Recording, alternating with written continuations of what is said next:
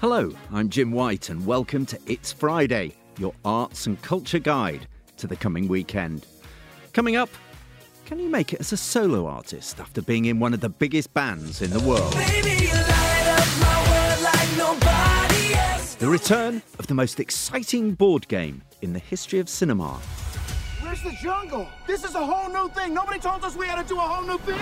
Okay, something went wrong. And we speak to the man behind the Inspector Rebus novels about his long lost masterpiece, West Wind. It's set in an alternate kind of 1988, 1989 when America is retrenching, becoming isolationist, pulling its troops out of Europe. The Soviet Union is looking on at the situation, going, we can make some capital from this chaos. It just seemed to ring true of things that are happening right now. But first, it's billed as the last in the sequel trilogy or non-ology or whatever you like to call the Behemoth franchise that Star Wars has become. The Rise of Skywalker is supposed to wrap up the loose ends of the world George Lucas first brought us in 1977. It's a big, sprawling space saga of rebellion and romance. It's a spectacle, light years ahead of its time. I am C-3PO, human cyborg relations, and this is my counterpart, R2-D2. But as the film is released, fans may be left with more questions than they've answered, such as Has the Star Wars franchise run out of ideas, time, and point? Joining me to pick through that knotty question is Ffion Hargreaves, commissioning editor of Femail magazine, and our entertainment columnist Baz Bamigboye. Ffion, when are you going to see this Star Wars? Um, I'm going on the 21st of December, so it's the first day I'm back home in Scotland, and I'm going with my dad and my sister because they're the first people I saw Star Wars with initially. So this is a family Christmas it's outing. Very family oriented. But I assume you've seen it several times already. I wish. No, I haven't seen it yet, but I'm seeing it imminently. They keep it well under wraps, they don't they? they? do, and there've been no leaks as to what's going on. I mean, all pictures of various Daisy Ridley and Adam Driver and what have you and the odd trailer, but no kind of substantial plot points. Now, when the last Star Wars movie came out, it created endless complaints from fans. What was the objection? I think there was a couple of main things. I think um, the film as a whole was set up excellently at the start because you had the evil First Order who were tracking the Resistance, and the Resistance were running out of fuel in their ship. So that would have made for an excellent start to the film. But the issue was the plot just sort of meandered from there. So Finn, one of the heroes, he went on a mission to go and find a codebreaker um, on a casino planet with um, Rose, one of the other resistance fighters. And um, it just didn't really have much of a point and it didn't really sort of add into the rest of the plot as a whole. And to be honest, if they cut that out entirely, then they'd been all the better. So it, it, sounds as though the thing had run out of ideas long before. But, but, but there were an awful lot of complaints as well from the hardcore that it had drifted away from its purpose and become way too modern and PC, wasn't it? Yeah, there was that, and I agree with what uh, Ffion just said, actually.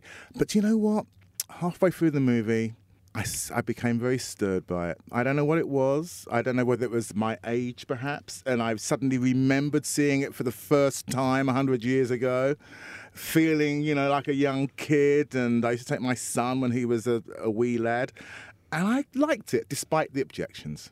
But I went with it. The objections became really fierce online, didn't they? I mean, poor old Daisy Ridley had to take herself off all social media. Well, but why? Well, What's the problem? So, um, with, with Daisy Ridley, I think um, that was before the release of The Last Jedi, and um, that was in relation to her posting about gun control in America and that sort of thing. But yeah, a lot of the other stars did um, receive quite a lot of trolling over it. So, the character Rose, played by Kelly Marie Tran, she was trolled horribly online by by people who didn't agree with her character or that's because she's basically a woman in charge no, of men basically isn't it? isn't it? But that's the great thing about these new films is that they've got really strong female characters in it. You know you've got rose who really sort of teaches finn how to be brave.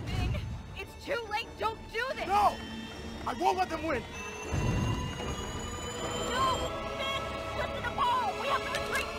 And you've got Laura Dern, um, famous for Big Little Lies, um, who plays fantastic um, Vice Admiral Holdo, who helps to sort of temper Poe Dameron, who is sort of the hero resistance pilot, and um, helps sort of forge his um, way into becoming the resistance leader into the next film. I mean, it's interesting that Ffion's talking about all the trolling because, of course, back in the back in the day, when the original Star Wars trilogy came out, there was no social media. But of course, we'd all gather in the school playground outside the movie cinemas, and we'd argue and fight over what happened in that Star Wars movie we've just seen. But now it's become kind of horrible because it's also personally directed at the stars and very unfair. And to your point about the female leads in the film, I think it's just that, you know, there's so many fanboys who think they own the genre and how dare a woman be the lead. Well, I love women being the lead. There's a woman in my life who's the lead, I can tell you. um, d- d- so much so that there was an attempt, uh, a move amongst the fanboys to raise money to make the next movie themselves and do it properly. I think that all faded out. Thank but God. Interestingly, sorry, spoiler alert, but Ian McDiarmid, the Emperor, is back in this series. There is a great disturbance in the Force. I have felt it. We have a new enemy. Does that suggest, Baz, that they want to get back to that nostalgia? They want to bring back the characters to relocate it in the fan zone of what Star Wars should be? I don't think it's that. I think they want to wrap up the storyline. So not if think? it's wrapping up, it does that this mean it's the last one then? Well, hopefully, I think. I, Hang you know, on, you're a fan I and you're saying I, hopefully. I know, I, I I love it, but I think all good things need to come to an end. I've been really impressed, to be honest, on the whole, by these new films. I think um, Rogue One is just a fantastic war movie. Sir, we're detecting a massive object emerging from hyperspace. Sir, shall I begin targeting their fleet? Lord Vader will handle the fleet. Target the base at Scarif. Single reactor ignition. Yes, sir. You may fire when ready.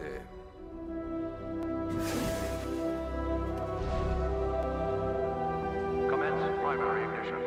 They develop the story though, or are they just carbon copies each time of what's happened in the previous movies?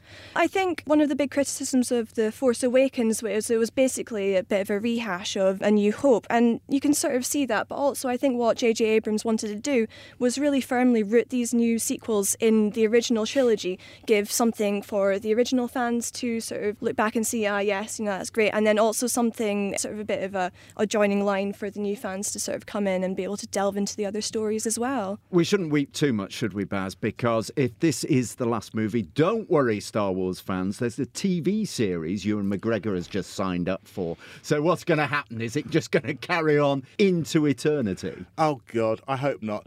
As Fiona was speaking just just now, I'm, I, I was thinking of all the Star Wars movies, and and I read a piece recently in Star Wars in Time magazine by Carrie Fisher's daughter, Billie Lourd.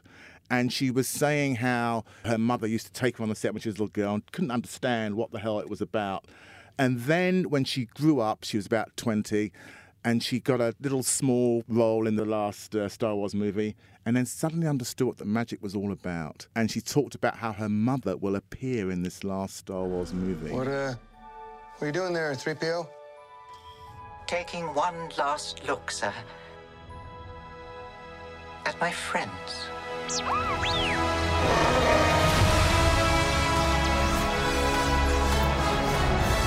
Confronting fear.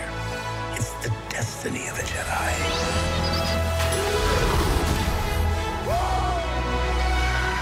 Your destiny. They've gone through all the old footage and stitched together a performance.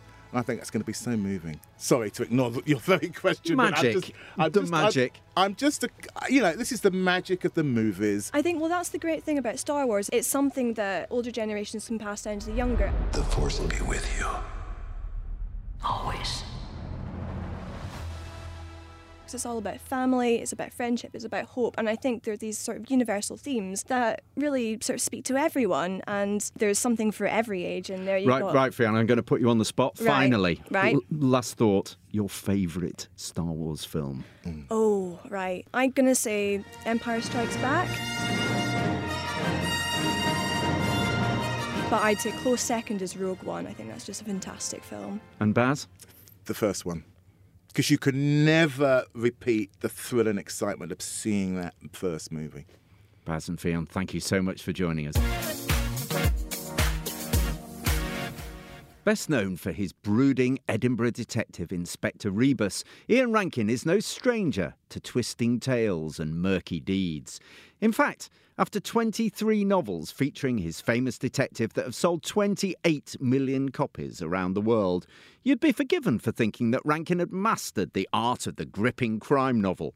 But with his return to a book he wrote 30 years ago that doesn't feature his finest invention, Rebus, is he on the search for a new twist? This book first came out in 1990. Why, why have you decided to kind of revisit it and republish it? Um, mostly because somebody on Twitter said to me they'd read it and they thought it was better than I thought it was. Because when it was first published, I had no great love for the book. It had gone through various permutations. Editors and agents had made me change things.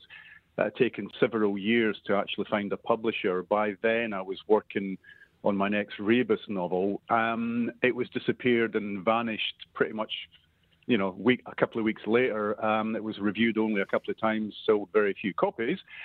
So um, I'd not allowed it to be reissued since. Um, and then this person on Twitter said, take a look at it. And I just happened to have a copy, so I took a look at it. Um, and I was intrigued by it. It had been so long since I wrote it that I read it almost as though it had been written by another person, and I was gripped by the story. Um, and I thought the premise of it was really interesting because it's set in an alternate kind of 1988, 1989, when America is retrenching, becoming isolationist, pulling its troops out of Europe. The Soviet Union is looking on at the situation, going, we can make some capital from this chaos. People are paranoid because they're all under surveillance from um, uh, spy satellites. It just seemed to ring true of things that are happening right now. Um, looking back like that, um, really interesting experience. Uh, how have you changed as a, a, writer in those 30 years?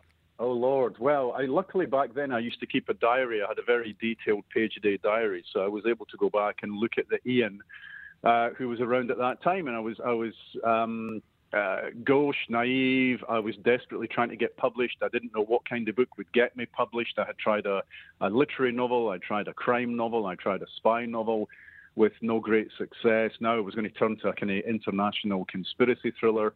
Um, I was scrabbling around looking for an identity, um, and I was working full time, living in a little flat in Tottenham in London uh, newly married, um, no kids. So I was a very different individual and, and, and just full of kind of frustration that I wasn't making it as a writer, and it was the, really the only thing that I, I wanted to do in life. Um, and of course, I just stuck at it. I stuck at it with the backing of my wife and friends and the occasional agent or publisher or editor or bookseller who would tell me they liked my stuff. Um, and I just gritted my teeth and got on with it. Uh, Rebus, you'd already published the Rebus book, hadn't you, a couple of years before? Was he kind of lurking on your shoulder uh, at that time when you were writing this? Was his was his voice in your ear, or or had he not really formed into shape by then? I think I was just starting out to write the second Rebus book. Um, when I wrote the first one, I thought of it as a one-off. I thought I didn't know that people could. I wasn't a great reader of crime fiction. I didn't realize you could write a series with the same character. Um, and so that one book, in fact, the first draft of the first Rebus novel, he shot and killed at the end. Spoiler alert. Uh, and then the second draft, I decided he would be wounded but not die, which was useful. And all that happened was an editor eventually said to me, I like that character. Why don't you bring him back again and do more with him? Um, so by the time I was writing and editing and tweaking Westwind, I was already starting work on the second Rebus novel. I was also um, tweaking the spy novel Watchman that would come out in 1988 89. Um, so there were I had several projects on the go, and maybe that's why I wasn't quite as focused on Westwind as I, as I could have been. That, that's amazing. So Rebus, in another a parallel universe, a sliding doors moment, Rebus could have been hmm. shot at the end of his first book. A whole generation of Scottish actors would be out of work as a result of that. I mean, it, you know, well, yeah, it's just it's extraordinary to think he might never have been in the character he is now. Well, the, the, the, the, other thing that happened at roughly the same time was that there was some TV interest in that first Rebus novel, and the TV interest came from Leslie Grantham, who at that time was a big success playing Dirty Den in EastEnders. And he wanted to take the plot of the first Rebus novel and move it to London and Leslie Grantham would play a detective called Rebus, a London detective called Rebus, investigating that story. And if that had happened, that might well have been the end of the series of books because I would feel, well, he's now been transplanted as a as a Londoner, as a London detective, and it no longer belongs to me. Does he still live in your life?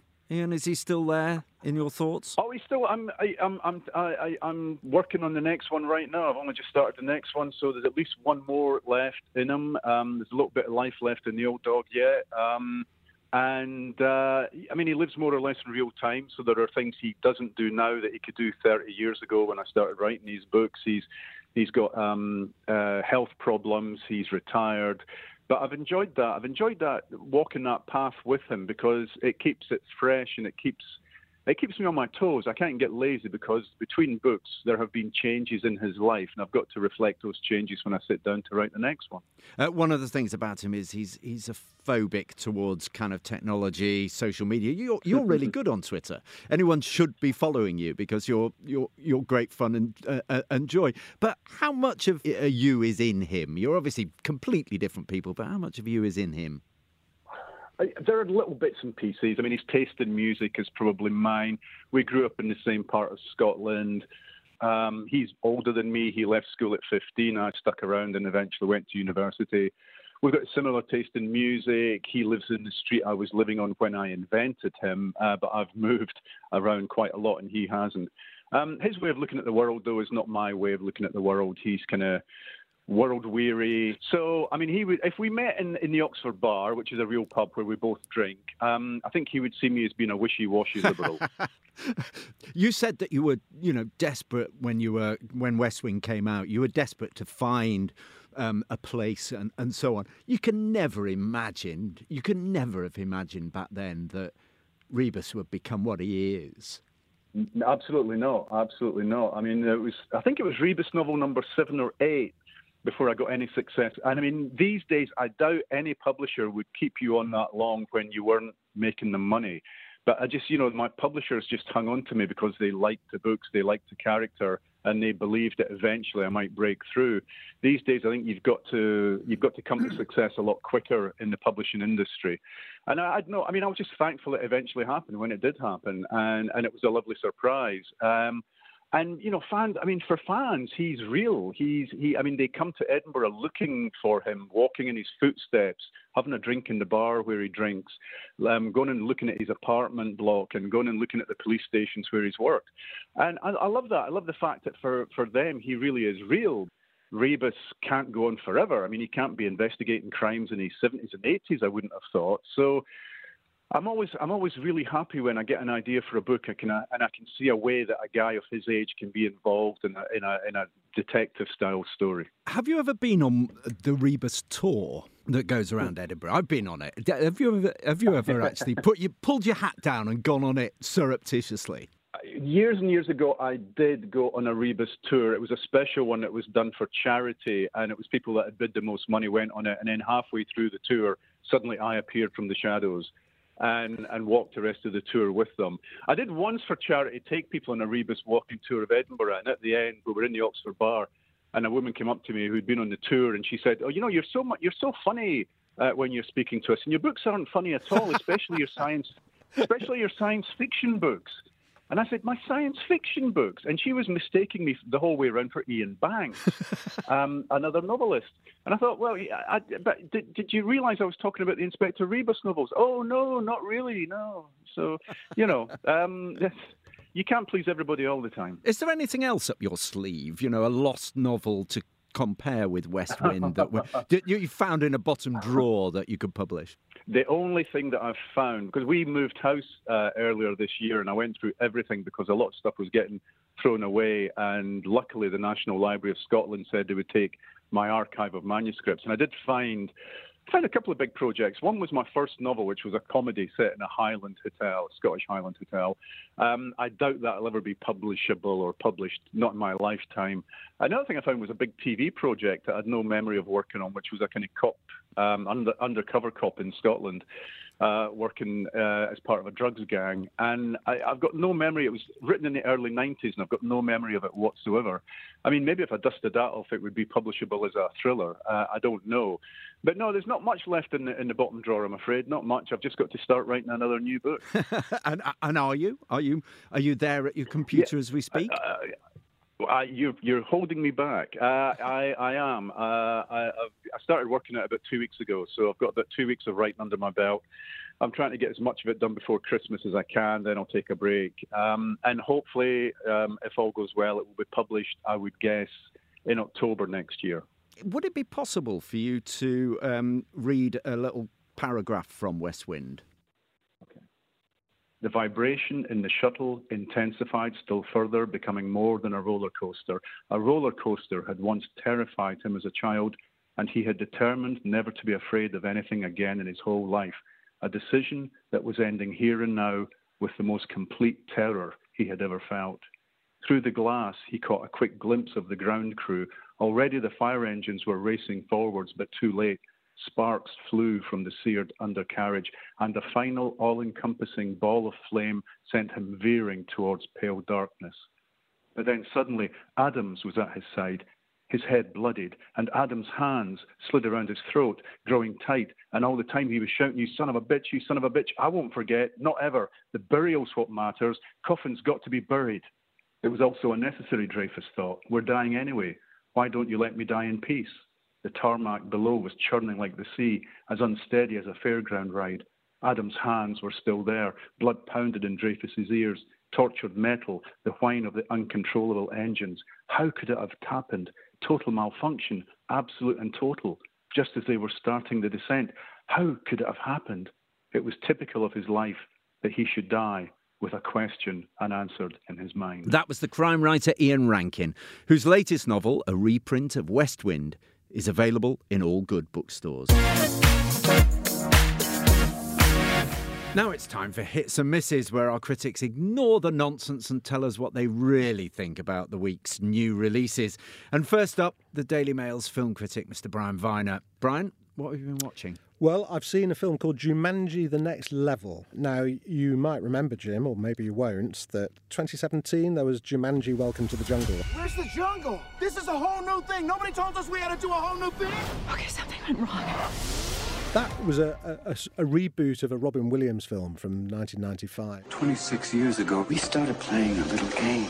We're all gonna sit down, we're gonna finish it. I, like many people, went to it with pretty low expectations, and actually, it was funny, it was energetic, it had great rapport between the actors Dwayne The Rock Johnson and Kevin Hart and uh, yeah, they, they, they were on they were on Graham Norton promoting this this I week, and, and they look like a real double act. Yeah, I they mean, are. they are yeah, funny. yeah, they yeah. bounce off each other They really are. They're well. very, and like a lot of good double acts, you know, they're very different physically, aren't they? And they play on that in this in this film. So this is a sequel to the to the one that came out a couple of So years So what's ago. it about then? Because I So- never quite grasped it. They're playing avatars of something or other. Or I mean, I I'm. I am personally not a, a huge video game fan, so it was a bit of a learning curve for me to see this film. Jumanji is a video game, and what happens is that by some the sort of thing that only happens in the movies, like in Big and Groundhog Day, all those all those kind of whimsical films, something crazy happens, and they get sucked into the video game. think we got sucked into Jumanji and we become the avatars we chose. Don't look at it. no! I'm an overweight middle-aged man. I don't have my Claritin, and all I see around here is pollen. Well, I don't have the top two feet of my body.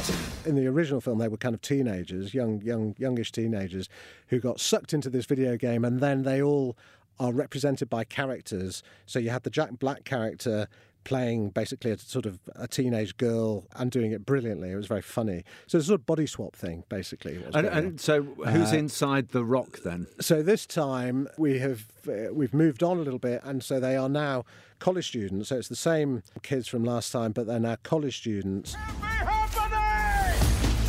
I came back and things actually got worse. Look at this. One, two, three. We have some issues here. The game is busted. Listen up now. This is a dangerous place. You got to have eyes in the back of your head. What in the Sam Hill just happened? And this time, Danny DeVito plays the kind of grumpy old granddad of one of the of one of the characters. Come on. I'm coming.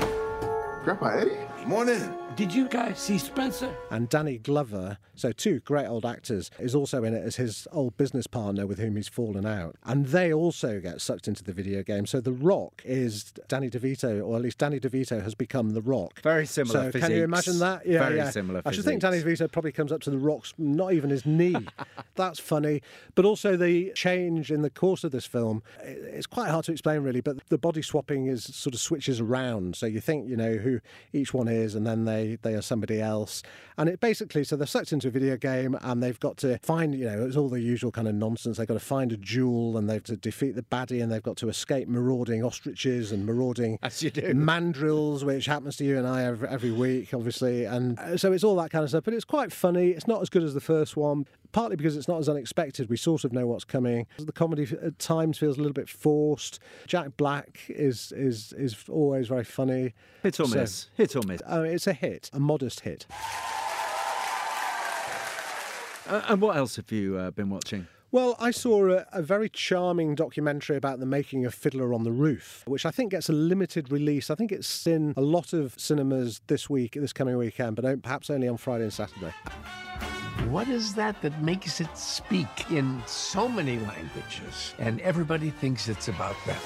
On a gut level, we all are connected to this. I don't think there's any other show that has done that for more people. As long as humankind continues to have struggles, Fiddler on the Roof will be there. The- You mean the original, the original, original The uh, Fiddler, movie? it's called Fiddler Miracle of Miracles. It's it's about how the show, which- which was first staged in 1964, how that came about, and it was some stories by a Jewish Russian writer in the at the turn of the 20th century called Sholom Aleichem, and his stories were seized upon by this very clever lyricist, very clever composer, a writer, and they put it all together. But they they were still thinking, well, this is not really a show until they got the choreographer and director Jerome Robbins, who'd just made West Side Story, and he put this thing together, and it became this massive hit. Nobody expected it to be a hit, but Tevye the milkman, who we all remember from the film, uh, was played on stage by Zero Mostel, and you know it became a huge hit. It was the longest running uh, musical on Broadway, and then they made the movie, and in fact they got a director in called Norman Jewison, and he shocked the United Artists who who, who backed the film by telling them that he, he wasn't actually Jewish. He- They said, "What your name is Jewison, Norman Jewison?" And you're not.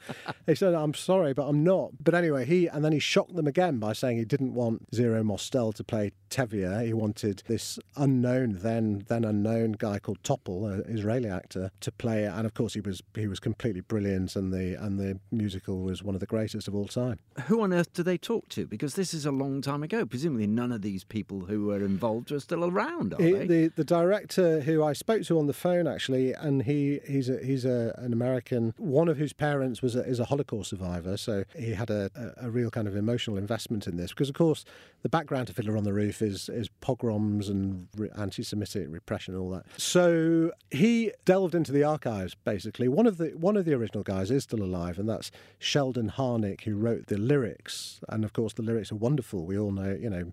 Miracle of Miracles and If I Were a Rich Man and all that. He did that. He's still alive. He's a very old man. He's about 95.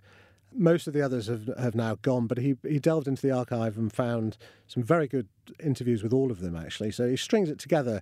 Kind of looks as though they're all still with us. Topol is very much still with us. He's in his 80s, but looks great. He pops up. And, and one lovely story he talks about Topol, the sequence where he sings If I Were a Rich Man, one of the most famous sequences in screen musical history. Apparently, he had raging toothache.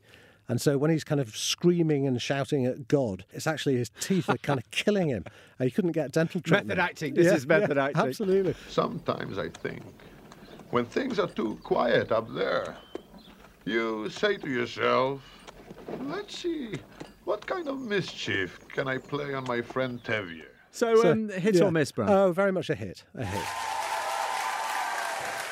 Thanks very much indeed, Brian Viner, the Daily Mail's film critic. And I'm joined now by Adrian Thrills, the Daily Mail's music critic, to tell us what we should be listening to over the next week. Adrian, what, what's new? What have you been listening to? So I don't know if we should all be listening to it, but I've been uh, doing it so other people don't have to. I've been uh, listening to the solo efforts from two former members of One Direction.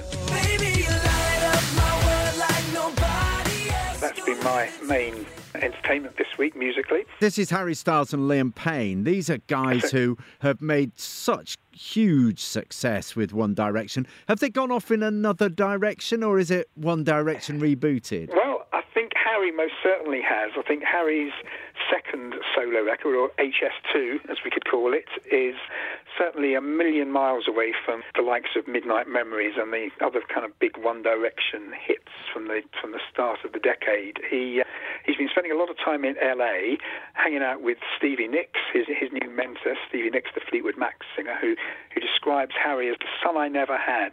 Fine Line, which is his second solo record. Watermelon sugar, strawberries on a summer evening. Baby, you're the end of June. I want your belly. but it has a real kind of West Coast, almost uh, slightly hippie-ish feel in places. It's almost like he's he's been let loose on his parents' record collection, I think, with uh, with no filter. Honey, walk through fire for you. Just let me adore you.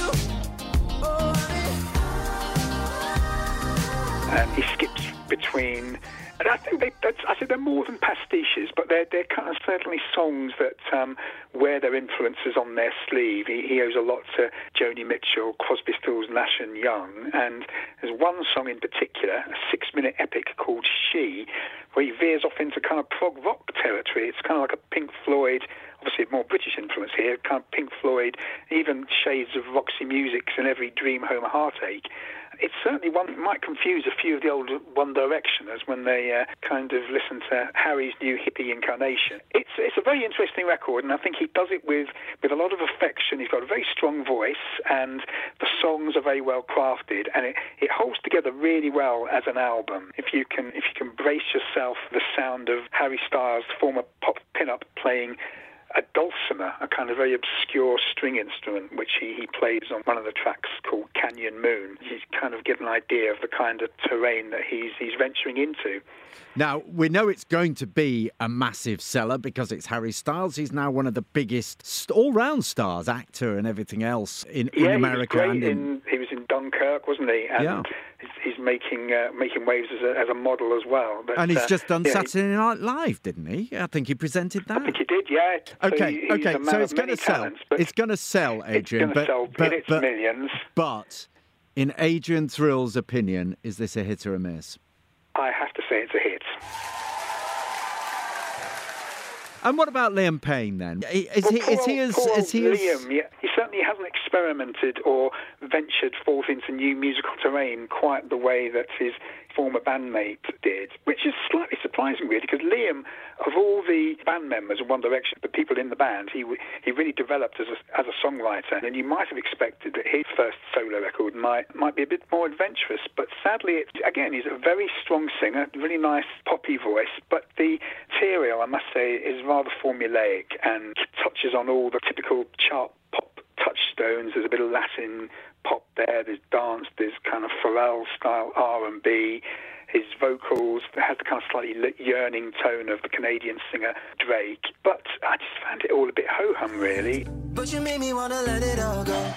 I was always gonna live fast, die young, slow down when you came along, yeah. Burn bright, burn out, but now you made me wanna live forever. All that running, gonna give it up for you. Nothing ever get me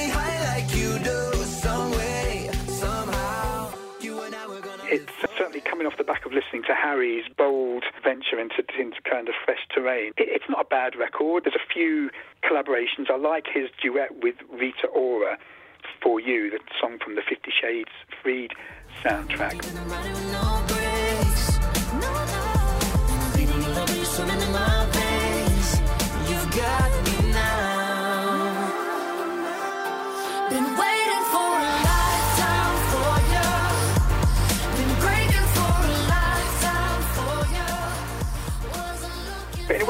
In a way, therein lies another one of the problems with the with the record. It's his first studio album, but eight of the tracks have already been released as, as singles. So how always has the feel, if you kind of prepare yourself for buying what's essentially a greatest hits album, then that is kind of what you're getting here. so hit or miss, Adrian? Well, it's it's not the worst record I've heard this year, but I think in context, I'm afraid this one just fails to hit the mark.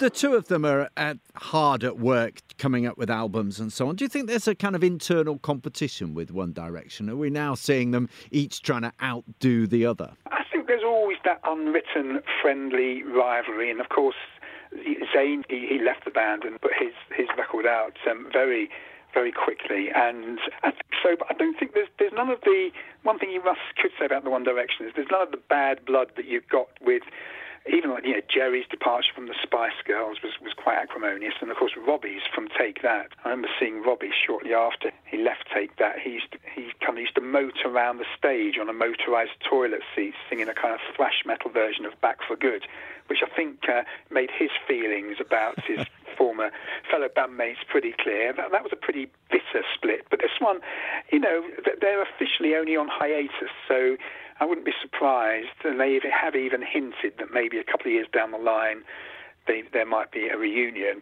Whether it's a kind of chart pop reunion or if they're going to go off on kind of Harry's hippie odyssey remains to be seen. And you know, I kind of tend to think it's probably going to be a slightly tamer version than the, than the kind of stuff that Harry's doing at the moment. Adrian Thrills, thanks so much for joining us. Now, the last of this week's hits and misses. This time, what's coming up on TV with Claudia Connell, the Daily Mail's television critic. Um, Claudia, what should we be watching this week? Well, on Saturday, it's the Strictly Come Dancing final.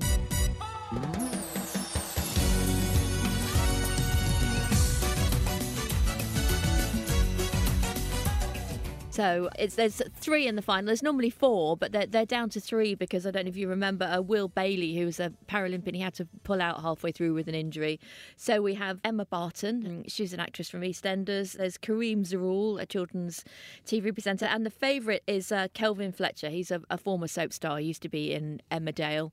It's quite interesting that he's expected to win because he was never meant to be in the programme. He was drafted in at the last minute because uh, another contestant had to pull out. So when they have these big reality reality shows like Strictly Like I'm a Celeb, they always have a couple on the subs bench. And, uh, are, are they good? Are they, I mean, presumably by now they're pretty good dancers, are they? There's no, I, I think the two guys are good. I would say that Emma Barton, the, the only woman in it, is perfectly okay, but she's not brilliant. She's in it because she's partnered by Anton du Beke, and everybody loves him, and he's the only dancer now who's been in it from the beginning, and he's never won. So there, oh, there is. A, so we're now all rooting for Anton. There's a chance that he could win because people might vote for him because I would say he must be coming towards the end of his Strictly time because he's you know he's, he's getting on a bit for a dancer. I hope people don't vote for him because it's it's not about the professional dancer; it's about the celebrity. Yeah, you say celebrity. Uh, you, Well, yeah. You've you've worked very hard to make sure you didn't say Emma Bunton, who might have been quite interesting. Well, she was if it. it She- was. she did do it, Oh, Emma she's done it in the Bunton, past. Do you know? Does it matter the fact that literally I had heard of none of those three? Every year this happens. They announce the lineup, and everybody on sort of social media says, "Oh my god, worst lineup ever." I don't know who any of these people are. And then as the show goes on, it, it tends to not really matter that much that they're not huge stars. And whenever they've had quite big names, those those names tend to go out quite early on. Like people like Jerry Hall was a good signing, and I think she was out in the second week, as I remember. Um, I'm a celeb finished last week, and Yeah. it kind of petered out because Yeah, that- our interest really dissipates as the as the numbers get smaller. Is that the same with uh, Strictly? Are- No. Are we really keen to see people falling over in the early stages, or do we stick with it uh, as it gets better? Strictly's kind of held steady this year. It's I think it's it's averaged about 10 million per episode, which is, is very good considering it's been going for about 16 years now. And the, the final will probably get about 12 million. So hit or miss. It'll, oh, it'll be a hit, yes. Uh, and what else i- i- is coming well, up this uh, weekend? so on, on Tuesday is the finale of Gold Digger. Mum, I'm sorry, but he's not a good man. There are so many things. One last time, Patrick. Do not make me choose. A lot of people might have already seen this because the BBC uploaded the whole thing to iPlayer, so some people have already seen it. But if you're watching it in, in sort of real time, then the final is on Tuesday. There's been a sort of a glut of dramas recently that start off really well, and the, the ending is just a bit. Ugh. And I, I don't want to give anything away, but I'm afraid. I think you have. That Well, sounds as though it's, going to be a bit. Ugh.